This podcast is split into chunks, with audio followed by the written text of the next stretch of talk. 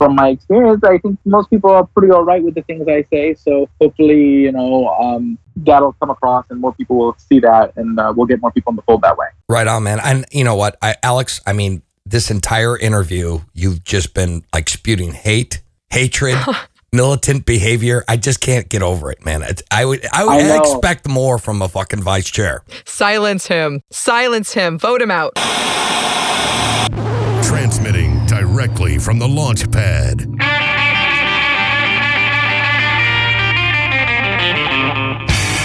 Bringing blue collar to your cell tower. The rock and roll libertarian himself. It's time to blast off with Johnny Rocket.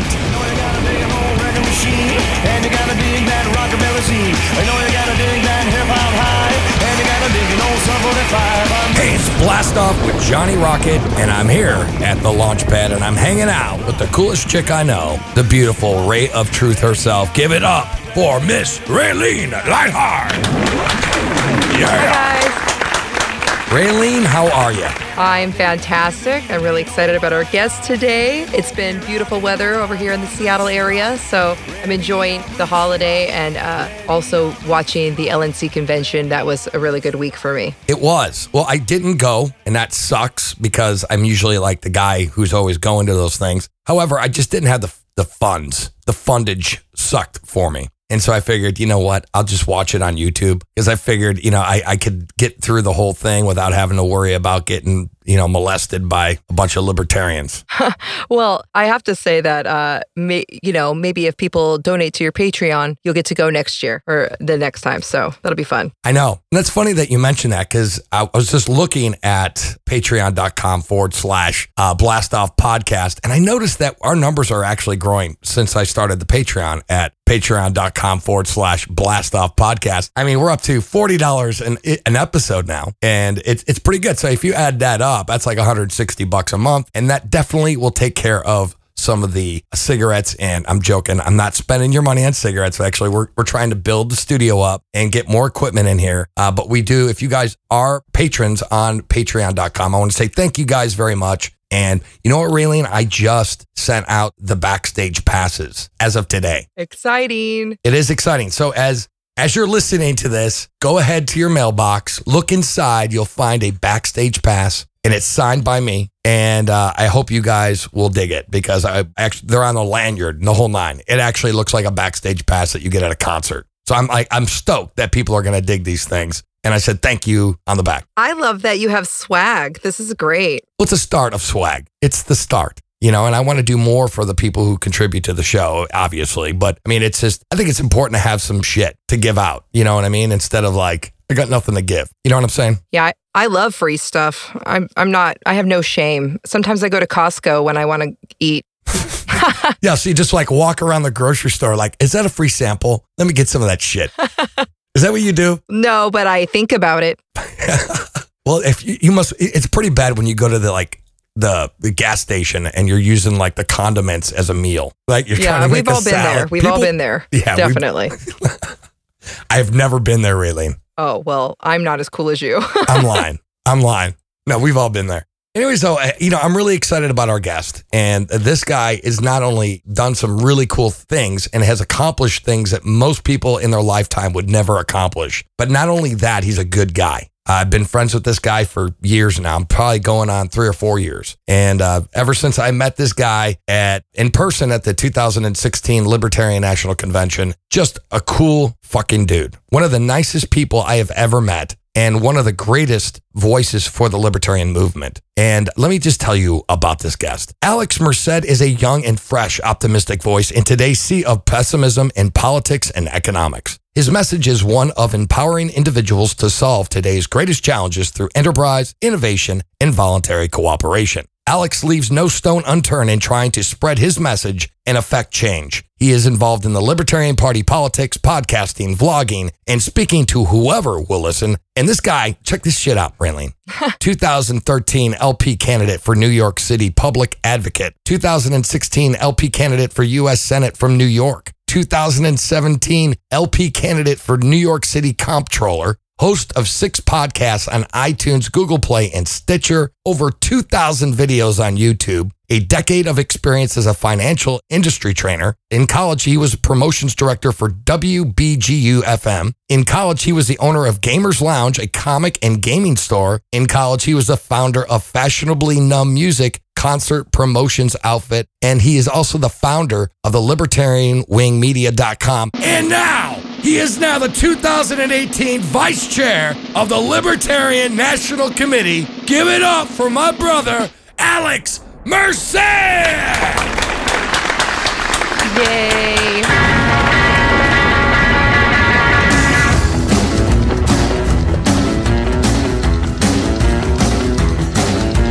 Hi. How you doing, brother? Good, dude. How you been? Holy shit. So like that is a resume from hell, dude. Like I would be like, okay, that's pretty cool. What else do you have to offer? That ain't big enough. I keep busy. I also uh, started the, the Positivity Caucus a year or so ago uh, within the Libertarian Party when I first started trying to promote like uh, a very positive message, unity, and stuff like that within the party. I always thought that you had like a very negative streak about you though. So why why why would you start the positivity caucus? Um, actually, that was like uh, I think that started with the first couple Arvin controversies. So basically, it all started with you know just trying to say, okay, I'm gonna I'm not gonna like go out of my way to criticize. Instead, I'm just gonna say, hey, here's an example of the being an example of the way I think works, or like the messaging that I that I think is a good message. And I created the Positivity Caucus to push sort of speaking to a message of hope, speaking to a message of optimism, talking about how individual liberty can make your life better and how it should excite you to be fighting for individual liberty instead of being angry that it's not here, being hopeful that it will be. Okay, Alex, really quick. You know, so right now you are now the LNC vice chair, which is fantastic. And most people have spent their entire lives trying to get that position. And now you're there. You're the second least important person in the Libertarian Party, right? That's right? right. That's that's that's definitely There you the way. go. I, I um, as Nick always said, he's the mo- least important person in the Libertarian Party, making me the second most least important uh, person in the Libertarian That's Party. right. And basically, my job is just to make sure that we grow as a party. I mean, of course, as a public figure, I'm going to be someone who's going to be very positive, very welcoming, because I want people to come to the Libertarian Party and stay in the Libertarian Party. But also, I'm involved in the uh, the operation of the party, basically being part of the Libertarian National Committee, making decisions about how we're going to use the resources of the Libertarian Party, basically setting the direction of building the infrastructure that's going to help get candidates the ability to get the vote, to make change, and change the world around us. Okay, one more thing for you. You know, so now that you you're kind of now in this position, which is new to you, Mhm. you're going to be working with people you haven't worked with before, right? So you got all these people you're like, I, I don't. Maybe you do know them, but you probably never worked with them, right? Well, So, how, well, earlier in the year, yeah, go ahead. well, earlier in the year, what happened is that Larry Sharpe left the LNC. He was a Region 8 alternate for Region 8 since we're both from New York. And when he left uh, the Region 8 alternate spot, I took that, or I, I went and put my name in for it and got the Region 8 alternate spot. And basically, I got to spend some time on the LNC and got to know a lot of the long timers on the LNC and got to see how they work, how the conversations go, and get a feel for the culture of the LNC. And even more awesome is that a lot of the new people who are joining the LNC as reps or alts are all people who I've gotten to know very well, either actually from many of the conventions that I got to as I was doing this campaign. So it's kind of funny. It's like uh, the LNC has become sort of this all-star lineup of all my favorite people for my travels. Wow. Well, like, so now that you're the LNC vice chair, how do you envision your partnership with Nick Sarwark, right? And what do you think you guys are going to do together as like a, you know, Um, team, a power couple? uh, I mean, I'm really looking forward to actually getting to like learn under Nick. I mean, uh, if you've seen how he ran the 2016 convention, the 2018 convention, the dude is like an artist when it comes to parliamentary procedure and just being able to basically work a room with grace and, and wit and humor. And I want to kind of really kind of absorb that and kind of learn that from him, but also at the same time kind of learn what it takes to really sort of be to run the Libertarian Party. What are the kind of challenges? I mean, I've gotten some exposure to that during my time as Region 8 alternate, but now as vice chair, I'm going to get a, a lot deeper exposure to it. So I'm going to definitely aim to learn as much as I can regarding that from Nick, but at the same time offer a lot of offer my own ideas, offer my own take, and also just kind of be a face to help make sure everyone in the party feels welcome. Retention's a big deal for me, so I'm, I'm, I keep telling everyone my door is open, and you guys can reach out to me whenever you want. A lot of people already have with things that they're happy about, with things that they're angry about. Um, basically, my goal is to really kind of be sort of the kind of the, the guidance counselor of the Libertarian Party, the cheerleader of the Libertarian Party. Uh, it doesn't sound like the most glamorous or, or front lines role, but I think it's a role that's it's, it's lacking and needed within the party structure to you know really get people excited and keep people in and keep people focused. I am geeking out right now, Alex. I am also a positive messaging person. So I really am so excited that you're here. And congratulations. You deserve this position. You're doing such a great job. You're doing so much for the movement and the party. I wanted to talk about your signature messaging style, which um, I always kind of, when I describe you to my friends, because I actually call myself and my friend the Alex and the Arvin of Kitsap County, which is where we live.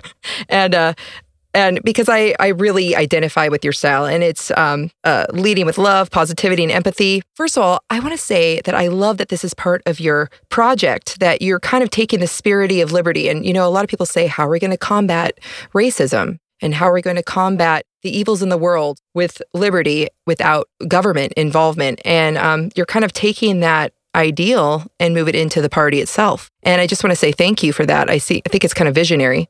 What is your response to those who are afraid that being so inclusive and so nice isn't going to be enough? What, what do you have to say to them? Um, I have to say, keep an eye out. I mean, bottom line is, I everything I've done, whether it's starting that comic book store or running for office, there's always been people who doubted me and doubted my approach and doubted what I wanted to do. And there's nothing I can say that's going to necessarily turn around that doubt. The best thing I can do to turn around that doubt is just to do it and be and show show the proof in the pudding by actually just doing the things I say I'm going to do. And that's basically my whole mantra. My mantra is I'm going to be as inclusive, as positive, as empathetic as possible. Not because people are going to be just sold by me saying that, but because when they see the effect of me doing so, they're going to see how people will be brought together and see how the party will grow. And that's going to be what sells that approach going forward the actual results. And I'm just going to work my butt off to, to basically be an example of the world I want. And hopefully that shows everybody else maybe it's something worth uh, emulating, worth aspiring to. Definitely worth it. Alex, really quick, my friend. Uh, I just want everyone to know this, right? For the record, for the record, Go for it. right? Right? Because I want to make this known and I want it out of your mouth, not mine. Because, see, I, I could say it all day and it would be like, whatever, dude. Whatever, Johnny. You're an idiot. Okay, so Who was the guy? There was a guy who who asked you. I said, you know what? I would be in full support of this person, and if you ran for vice chair, I think it would be perfect. And um, I don't know who who was the guy who who kind of pushed you in that direction. I don't know who was that. the very first phone call that I got regarding running for vice chair, because I originally had no intention of running for vice chair.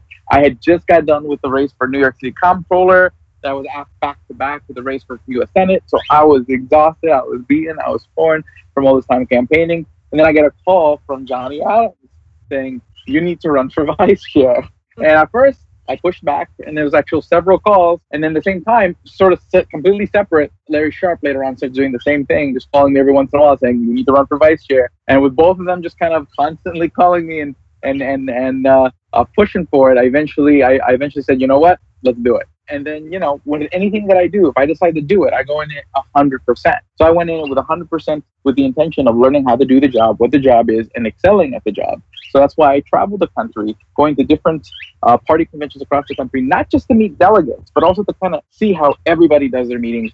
How does every how does every state run their party to learn what works and what doesn't work? And it was, and also just to learn how to help. It was a, basically a fact-finding mission for me to be able to excel at this job and I was very, it was an amazing experience because I also made a lot of amazing friends along the way. So um, I'm excited. I'm in the job. Basically, anyone who was watching the convention saw that uh, Nick gave me the opportunity to learn how to run a meeting trial by fire by letting me run the meeting a little bit.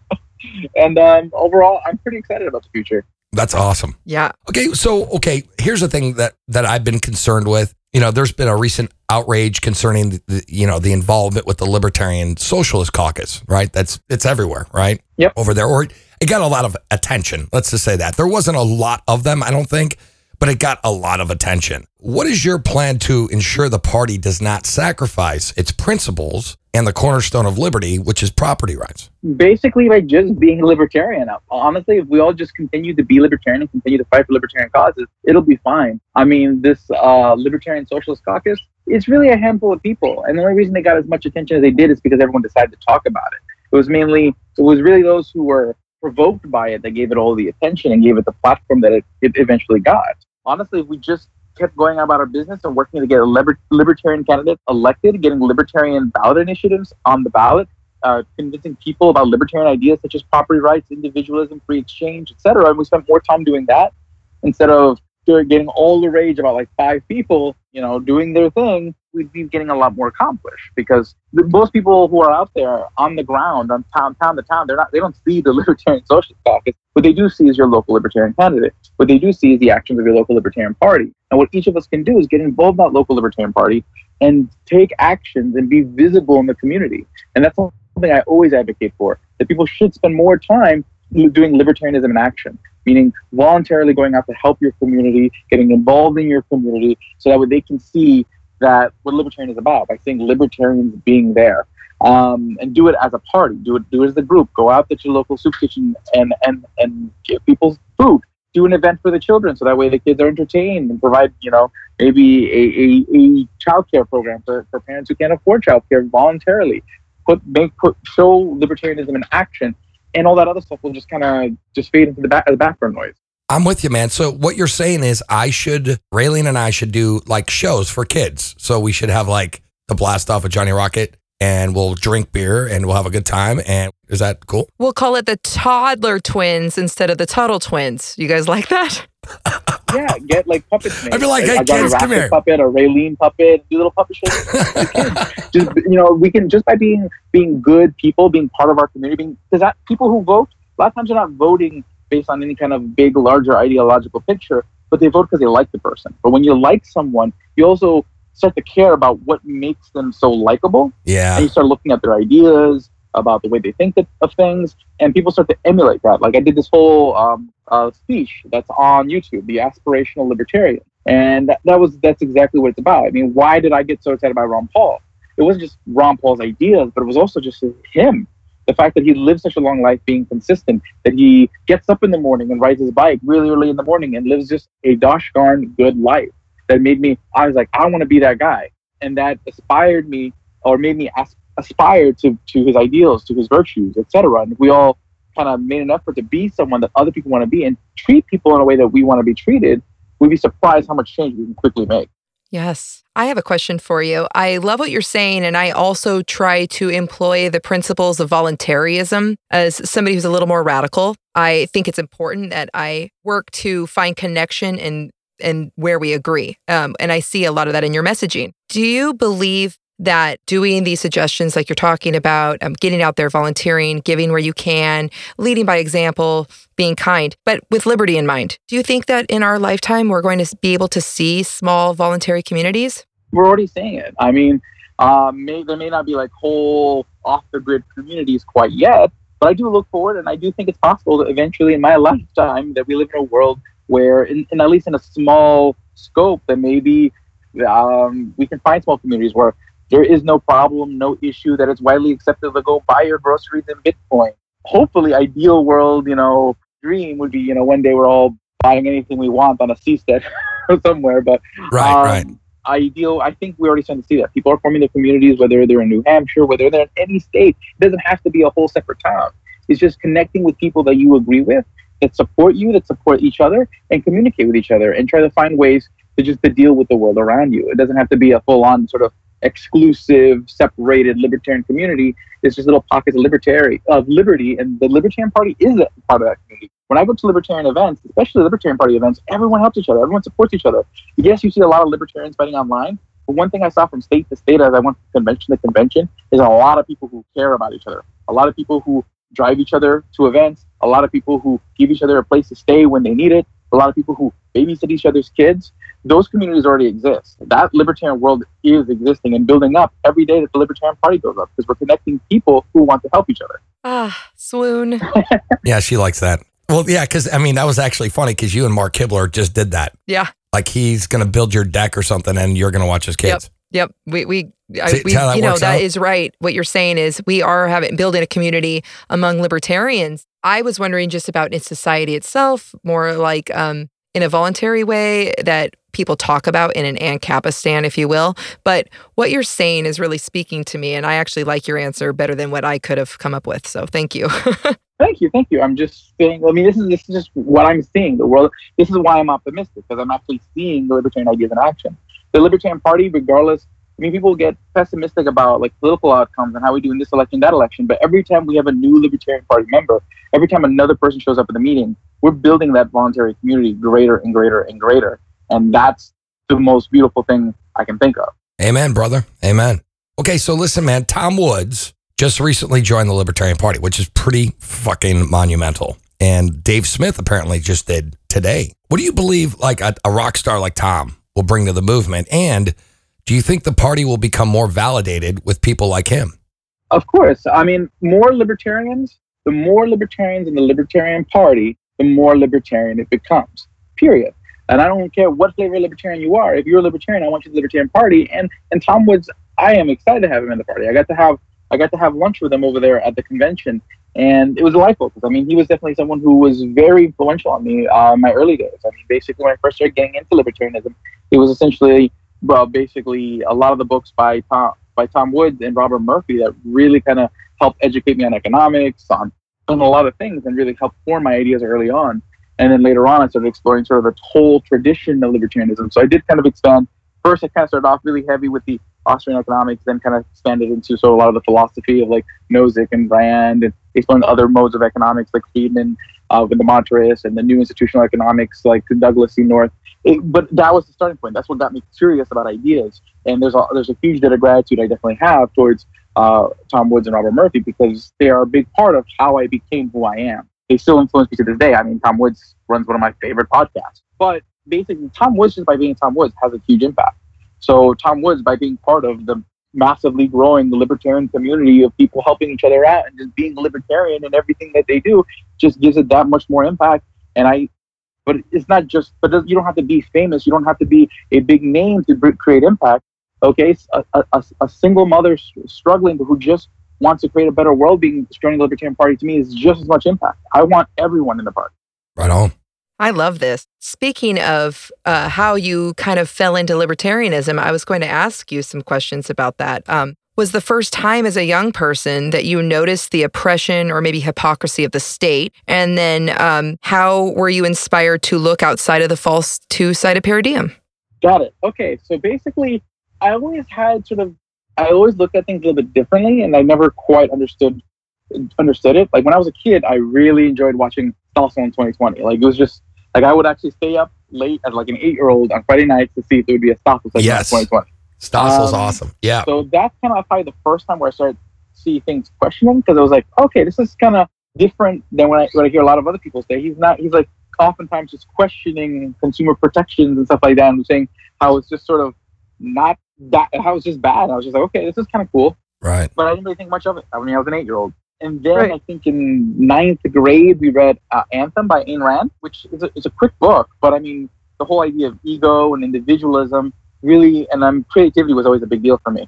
Um, to me, that's one of the biggest things about libertarianism. When you believe in anything is possible, creativity is limitless. And being a fan of music and art and stuff like that, that that's important. But basically, that kind of had an impact on me. But I still wasn't libertarian yet. I still went through a phase of being way, way to the left. I mean, I had like my DVD, Michael Moore DVDs, the Corporation documentary. I vote. I think. Wait, let's see. 2004, I voted for Kerry. That was my first presidential vote. Wow. Uh, oh, wow. You've come a long I- way. I- you know, You've come a long way. you only hear right and left. I didn't. Uh, I think I heard the word libertarian once. I had no idea what it meant. I still always had sort of more independent views. I always kind of like, okay, yeah, I kind of, I agree with the left position, but sometimes I think you guys are going too far. But I didn't quite get it. Right. Right. So, Alex, we got to wrap up this segment really quick, though. What do you think of the beautiful Raylene Lightheart? I think she's awesome. And I, Isn't I she awesome? So far, like, I really appreciate like all the love you guys have been giving me so far and all that stuff. But yes, I guess I'll finish the story of how I became libertarian after the break. Perfect. Yeah, wait until next segment, Alex. We're going to mess with you then. We just wanted to keep you happy for the first one. And now we're just going to slam the shit out of you. Anyway, so this is Blast Off with Johnny Rocket. I'm here with my ray of truth, Miss Raylene Lightheart. Hi, guys. And we're here with Alex Merced. And you can check him out at alexmerced.com where you can find out all his information, his shows, his podcast, all his dot coms, you name it. That's kind of his hub. Is that right? yeah, you go to alexmerced.com, you'll find everything about me. And uh, if you're not a member of the Libertarian Party, you can also go to lp.org slash join and join. There you go. I forgot you have that big website now to take care of. Anyways, that was Blast Off with Johnny Rocket and Raylene Lightheart. We'll be right back after this commercial break. Rock and roll. Stick around. Why do people hate libertarians? One part of America calls them soulless robber barons who want to stick children back in factories, and the other part thinks they're drugged up anarchists. Who are they? And why have regular Americans been told to avoid libertarians and their ideas? Hi, I'm Remso W. Martinez, Amazon best-selling author of Stay Away from the Libertarians, where I'm going to debunk the myths, misconceptions, and outright lies thrown at libertarians, ranging from the idea that votes can be stolen to the radical notion that you own yourself. From personal stories to ignored history, I lay out the facts and ask you if these dastardly libertarians are as much of a threat as the mainstream media and establishment politicians make them seem. You can go ahead and get a copy in print and in Kindle e-reader on Amazon today. Stay away from the libertarians by Remso W. Martinez. Available on Amazon.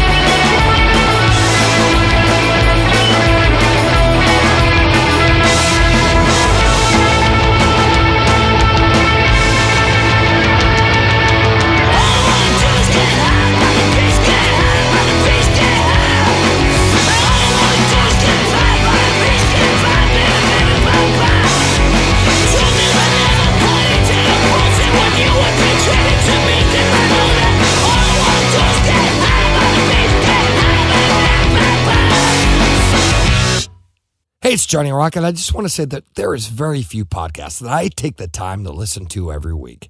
But with my limited time, I really want to listen to shows that really stick out. Please give a listen to Marc Clair on the Lions of Liberty. Every show he does is just badass. If you want to laugh your ass off, listen to Chris Spangle with the We Are Libertarians crew. And if you really want to dig deep into the philosophical and the principles of libertarianism, then I suggest you listen to Roger Paxton on the Lava Flow. All these shows are amazing. I personally think every show these guys produce is top notch. So, again, listen to The Lions of Liberty. We are libertarians and the lava flow. You will not be disappointed.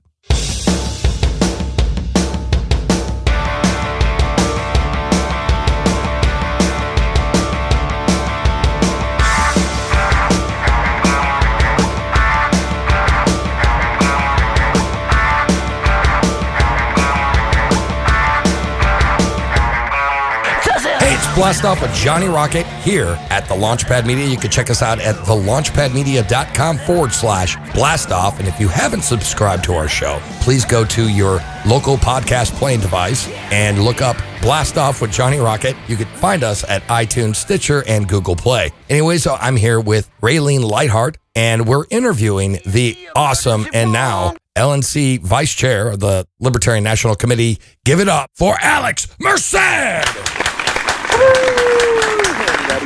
Alex, what we do here on the second segment, sir, it's called Rocket Fire. what we do on Rocket Fire, sir, is I'm going to ask you a series of 10 questions. These questions will be politically related, and if you can answer these questions between 30 to 60 seconds, that'd be badass. Alex, are you ready to play Rocket Fire? it. All right. And it's like, go for it now. Let's do it. okay. Question one.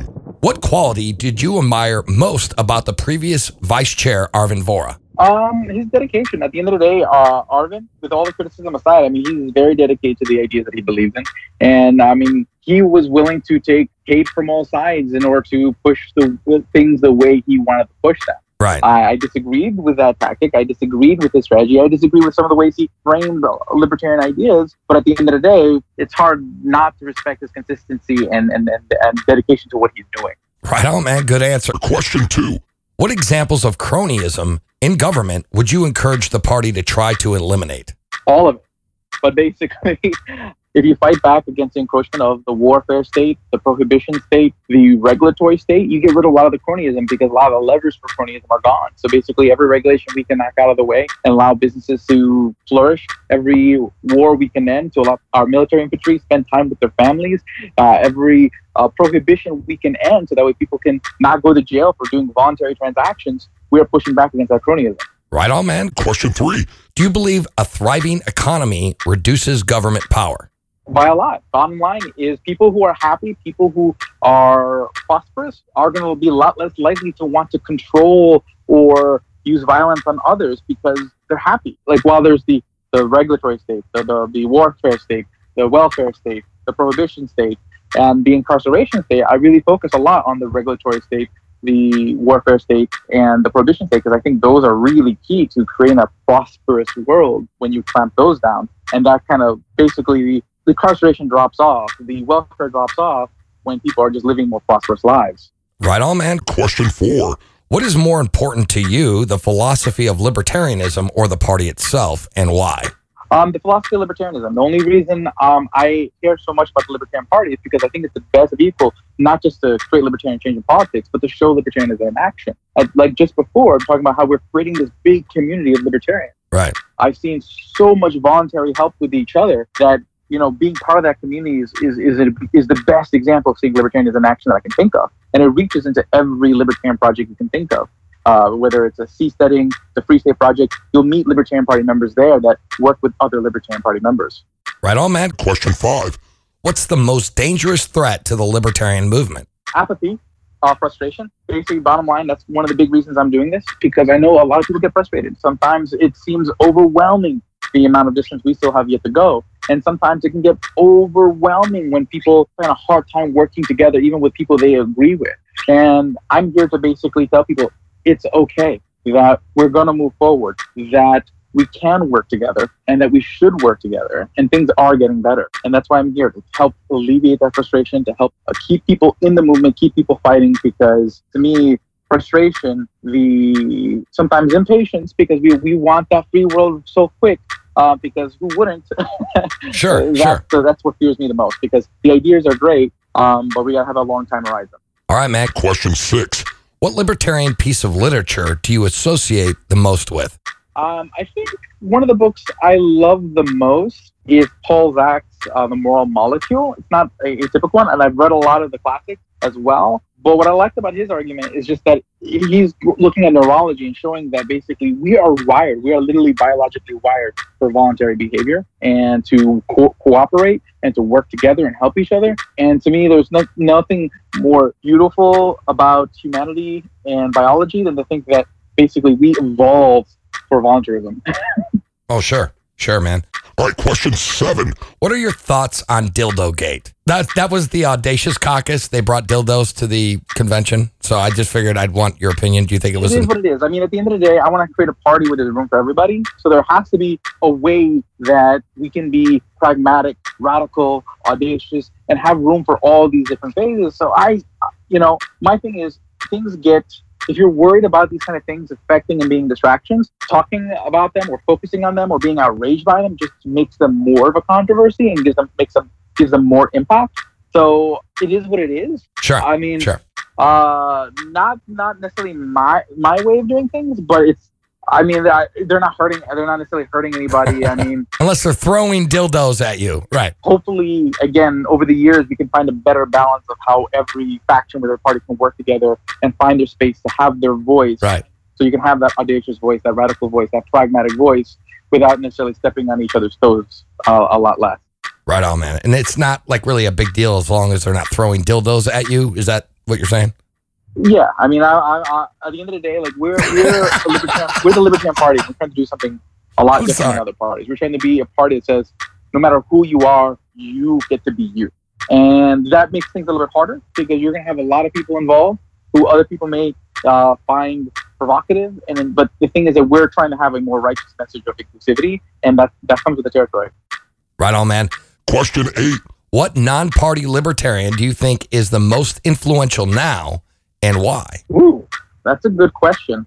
Um, over the last 10 years, I, I would say uh, Ron Paul, but over the last couple of years, and I'm probably going to get a lot of hate for this, you know what? I totally underestimated uh, the effect that Gary Johnson would have. I must say, I meet so many people who, over the, who whether it's Gary Johnson 2012 or 2016, that said, you know what, I like Gary Johnson because he was just such a nice guy, and they joined the party and they stuck around um, to mu- much more than I would have ever expected. And the great thing about this is th- these are people who are not like me. Like I'm definitely a very philosophical, logical thinking libertarian who logical arguments, philosophical arguments really appeal to me and grab me by the heart. These are people who more, are more instinctual, instinctual libertarians. They, they're more libertarian because it just feels Sure. right. That it's, it's the nice thing to do. But we need those people too. We, those are those are the people that really are can really connect with people. And I'm glad they're here. And I think that's going to really help us like I think like the the Ron Paul movement brought in a lot of people that we needed, but I think this also is bringing in a lot of people that we needed to move to the next step. So I must say, uh, the the Gary Johnson influence is a lot bigger than I think a lot of people realize, and it took me a while to really see that. But I'm I'm definitely starting to see it as I travel and talk to people and see where they came from and how they got here. Right on, man. Question nine. Without government influence, what is the most promising avenue for total freedom for all Americans? And there's like patriotic music behind me when I said that. Flag. The flag Bottom line is living your life. You know, that's the that's the thing. Is like everyone gets too worried about making the life that they want. And to me, that's that's the thing I want to get most when people learn about libertarianism is that the outcomes in your life are are up to you. Yes, I know the state gets in your way in a lot of ways, whether it's through taxation, regulation, and and just basically making things more difficult they, than they need to be. But if you reach out to others and if you just resolve that you're going to make your life the way you want to, you will live a free and joyful and prosperous life because you will reach out to people, you will build relationships, you will build the ladder for yourself to live the life that you want. You just have to resolve to do so. You just have to believe you can do so. And to me, that's the liber- that's the strength of the libertarian message. I'm telling people that they are in control of their life, that it is within their power to make the life that they want. And I see this all the time when I take a look at the blockchain community and how many people came from nowhere to everywhere. Same thing in, in, in, in New Hampshire and the, the, all the all the awesomeness. I wish I was at PorcFest, but um, it was fun. the amazingness that the things they're doing there and all across the country. Uh, one thing is when you become libertarian and you realize that you have that power, it changes everything. All right, man. Question 10. What are your thoughts on self proclaimed libertarians who join the other parties and work within their ranks? I hope you come back home. I hope you come back home. But I, at the end of the day, I have no ill will towards any libertarian trying anything for a more libertarian world. I just want you within the libertarian community because when we're connected to each other, we make each other stronger. Now, but I, I don't mind the idea of people out there trying to reach new people. We're trying to reach new people. And, you know, sometimes people hear different people. So I, I really have no ill will towards anyone pursuing any route to promote liberty. But I want, at the end of the day, I'm going to work towards getting everyone who has even thought of the word libertarian within the Libertarian Party so that way they can become deeper libertarians. I mean, uh, bottom line is if you spend enough time around libertarians, you will become more libertarian. And that's I, that's why I want everyone in. Right on, man. We have two bonus questions for you. And the reason you have two is because we thought of them. Raylene and I had were sitting down there over a cup of brew and and we were sitting here going, what what the hell do we need to you know ask Alex some bonus questions? I'm like, yes, we do. So the first one is from Raylene and is rent theft.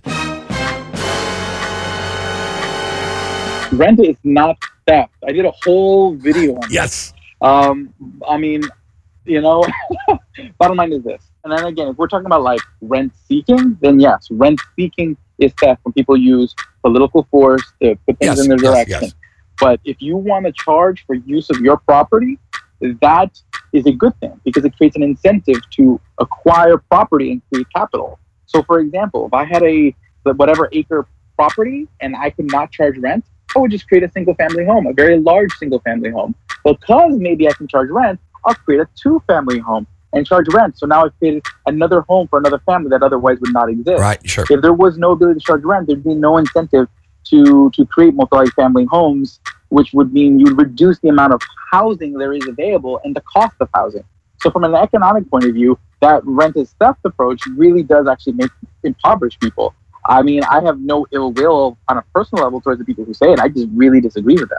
Right on. And bonus question number two What is your favorite libertarian comic book? Oh, the Liberty Force. Yes! and that's Rocket Fire. Give it up for Alex Merced. Good job, Alex. I do what I can. Great job. And by the way, Alex, I'm so sorry. I didn't I didn't hear you when we were closing out the last segment. But before we wrap up this segment, you were telling a story and I didn't mean to cut you off. And Raylene is over here poking me, going, You cut him off, dickhead. And I'm like, okay. So uh, please continue your story really quick before we wrap up this segment. Oh, it's all good. Basically, it's all, it's all about building up that tension, that anticipation for the audience. But bottom line, just to recap, uh, as a kid, I watched Stossel. Uh, in my teenage years, I got to read Ayn Rand. And in my college years, I was basically on the left. And it wasn't until I owned a comic book store and the comic book store closed that I bought a ticket to the Philippines. And then in the Philippines, the only English news channel was Fox News. And again, being someone from the left, I was I was like, oh, well, that's why the world hates us. Um, and then basically what happened is that on that day I was watching the news, and at this time I really, really follow politics deeply. I was kind of like vicariously, you know, Barack Obama supporter. And then I saw that debate with Ron Paul and Giuliani, and that got me asking questions. And I just basically, once I got back home, I just kept looking up everything about this Ron Paul guy, and that kind of led me to like Cato and the Mises Institute and uh, all Fee and all these other institutions. Right. I just started consuming all the literature. Like I probably watched ten years worth of Mises University lectures, They're great. and and then they also have this thing like the Rosetta Stone on taxation, which is like a thirty hour lecture about the history of taxation. And I just started consuming everything I could get my hands on regarding economics and finance and philosophy and whatnot. And that's just kind of how I got here. I mean, I, I really for like three or four years went deep in it, and that's where I got all those YouTube videos. Because as I learned stuff, I decided, hey, let me document what I'm learning so that way later on I can see where I came from. And it's like over mm. 2,000 videos, and you can see my intellectual journey over the years. And you can see, like, you know, there were some times where I was much, yeah, I mean, I wouldn't say much more radical. I think I'm in the same place that I was, but my tone, uh, I was much more brash once upon a time. Um, there was a time where I was probably maybe a little bit more conservative sounding. There are different times in my intellectual journey, and that's why I, I, I feel that I can be inclusive. Because at some point or other, no matter who you are, at some point I was you, and I can appreciate where you are, and I can appreciate that one day you can be where I am, and I want you in the fold. Right on, man. Well, anyway, so this is Blast Off with Johnny Rocket, and I'm here with Raylene Lightheart, and we are interviewing our special guest, the vice chair of the Libertarian National Committee, and that is Mr. Alex Merced here on Blast Off.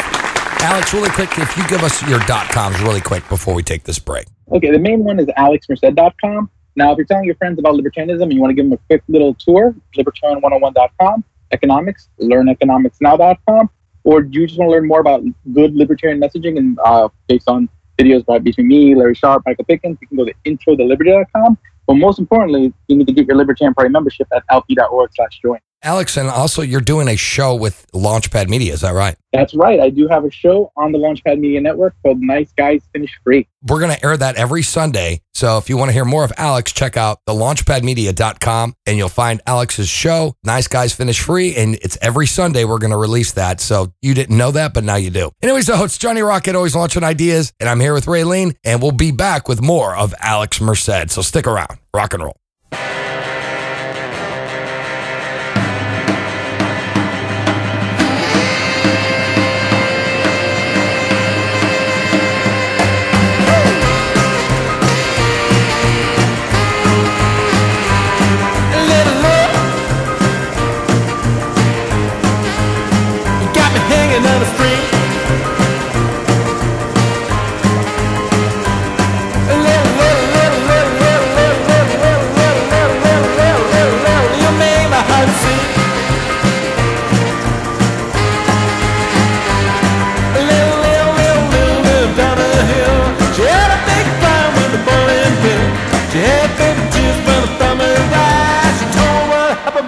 La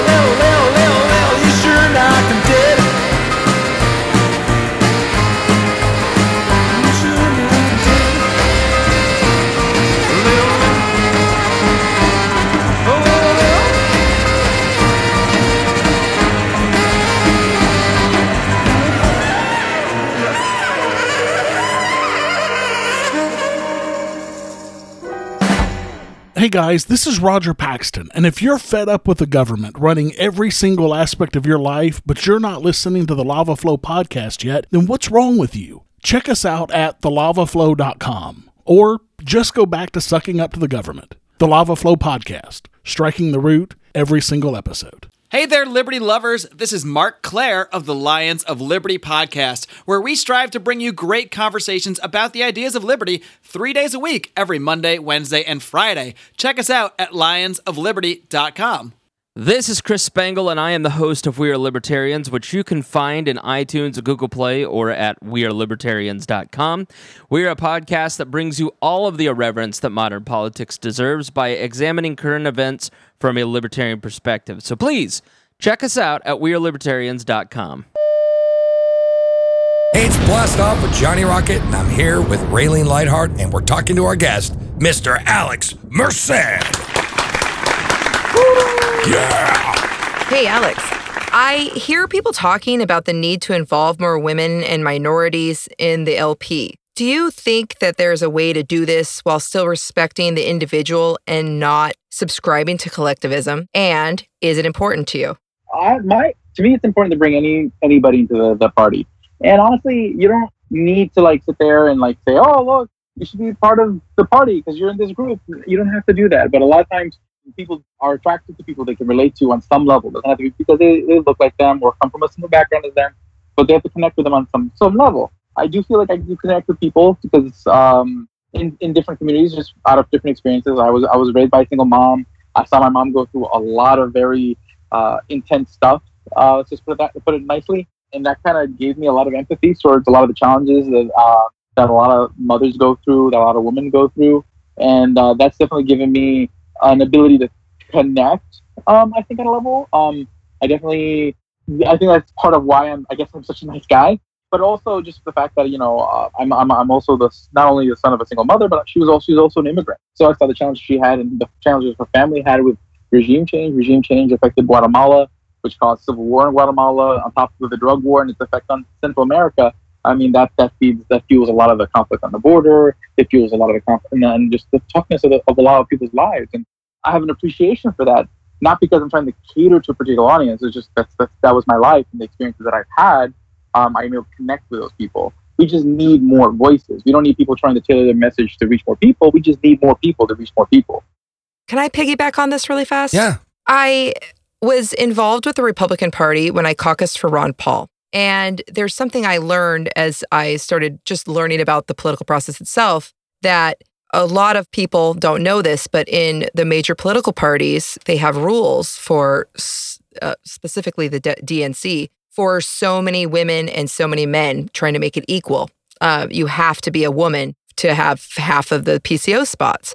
And as a woman, I actually was offended by this. I was just wondering, as we grow and we start to have the POC positions, you know, when we get the larger percentage and the party grows, what do you think that our party should be doing? Should we just let uh, willing people get voted in as PCO, or do you think that gender and um, just the tight stereotypical things that people look into to try to create diversity, should we add that in specifically, or should we keep it as individual based as possible?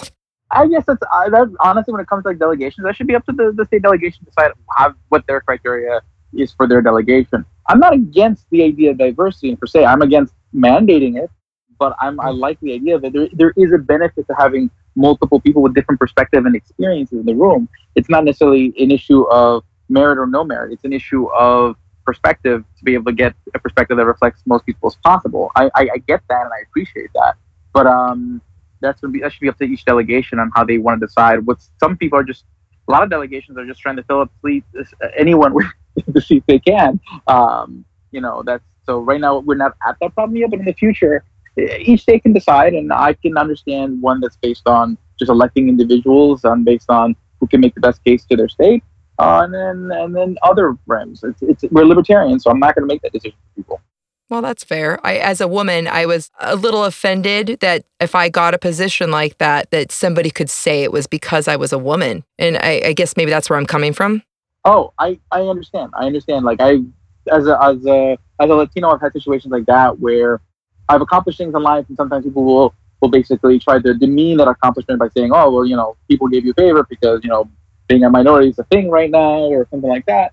And and then that'll cause. That's why I'm not a big fan of explicit rules or whatnot. I'm not against the idea of that as a consideration for legit reasons. Again, it depends what you're doing. Like if hmm. the idea is you're trying to get a if you're trying to get like reflections and a thought process or a discussion process, that's one thing. If it's like, okay, this is a, a, a it depends on what you're doing it, what the consideration is for. Like and not there are reasons why you want to have different voices and that's then again but then it's not a thing of an accomplishment or not. It's just like, okay, I want to get uh, that's why like, you know, sometimes I'll call five friends before I make a decision to get some different voices because the voice in my head's not always not always right. Wow, that's cool. Yeah, really cool. So yeah, so uh, it depends on the situation. I think getting diverse opinions on something is not a bad thing, but again, it depends on the context, depends on the situation. But in a situation where like where it's it really is about merit, the, the only consideration should be merit. Right. And so, Alex, I feel good though because you're a minority and you're my friend. So you're my token minority friend. And I'm proud. Don't listen to him, you guys. He has a million token friends because he's just friends with all people, I am. I get even when around. they're minorities. He has a lot. I am like a social Yay. whore. I'm a social whore. Hey, um, tokens. yes, I carry on tokens. Yeah, but I'm glad, to and I have I, I have a friend who's a female, Raylene. See, now I'm not a, a misogynist, so I feel good about this now. So now I'm like in your circle. Alex, really quick, brother. Uh, let's wrap this up. But what I want to say is my question to you, my last question: What tools do you plan on bringing to the Libertarian Party that will help expand membership and maybe even help candidates? You were talking about a program about that you were going to purchase. Purchase. Yeah, and you had a, mean, did I, did I mention that today? uh, on your first video you did as chair, vice chair. Oh, got it, got it, got it. Okay, so what happened is that the party already was working on. So the people on the tech team, uh, Andy Burns, Ken Moellman, doing great work on what's called the CRM project, the customer relationship manager. They're using uh, open source software called CiviCRM, and what this does is it allows states to be able to collect this information and be able to transmit information from one candidate to the next. And what happens is there's some custom work they want to do on it to make it more useful for the party.